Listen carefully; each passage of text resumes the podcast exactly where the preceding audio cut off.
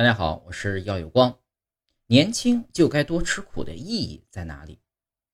很多人啊，在这一点上会犯一个基本的逻辑学错误，那就是归因错误。苦难不值得追求，能够避免的，千万不要傻乎乎的往上凑。一个人获得成就，更多是因为个人的努力，外加一些运气，和吃过多少苦能有多大关系呢？人们都喜欢在功成名就之后强调自己当年吃过多少苦，让自己体悟到多少人生的道理，从而导致成功。而实际上，这是一个多么没有逻辑的论断。人们之所以这样做，一方面是因为吃苦往往能给人很大的心灵冲击，无论是物质上的短缺，还是他人的践踏，会给人留下深刻的印象。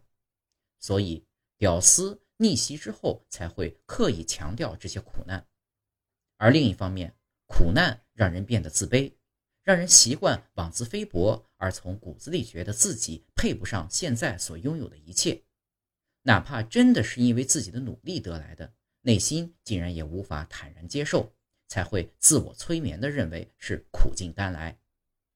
然而，苦尽甘来这个词本身就被人误用了太久了，因为。不论是不是苦尽甘，总是会来的。只要天时地利人和，你考上好大学，完全是因为你功课好，和你平时照顾病重的父母能有多大关系呢？粉饰那些毫无关联的东西，就已经偏离了事情本身的意义。其实人们有这样的误区也可以理解，就是人们相信思想意识和肌肉一样，都是通过锻炼才变得强大的。真的是这样吗？苦难能否让一个人变得更加坚强？我不知道。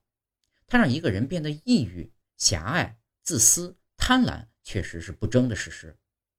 大贪官被审判的时候总是说什么：“我是穷人家的孩子。”所谓“穷生奸计，富长良心”，诚在此言。凡事要考虑因果，总是要最正确的态度。虎爸大冷天让孩子不穿衣服在雪地里打滚，是为了练什么呢？难道以后遇到困难就脱衣服裸奔吗？把时间花在给弟弟妹妹做饭、洗衣服，能给一个人什么体悟呢？只不过是牺牲了大把学习的时间，为父母的无能和懒惰买单而已。在北京住地下室，每顿饭吃泡面，真的是你成功的原因吗？在二环租一套房子，每天衣食无忧的人，就拼不过你了？想要成为钢琴大师，请每天坐在钢琴前面练上十几个小时。环境越舒适，你才越能专心致志。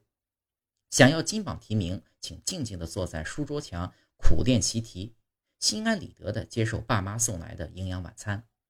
想要创业成功，请提高自己的商业嗅觉和对人性的理解，而不是把生活过得惨兮兮的自我感动。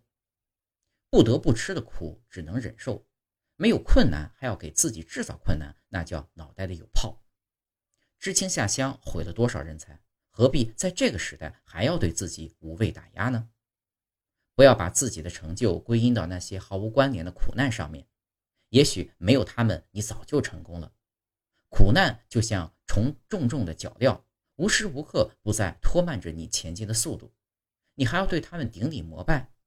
这一副奴颜卑膝的样子，让我看清了多少成功学大师的丑恶嘴脸啊！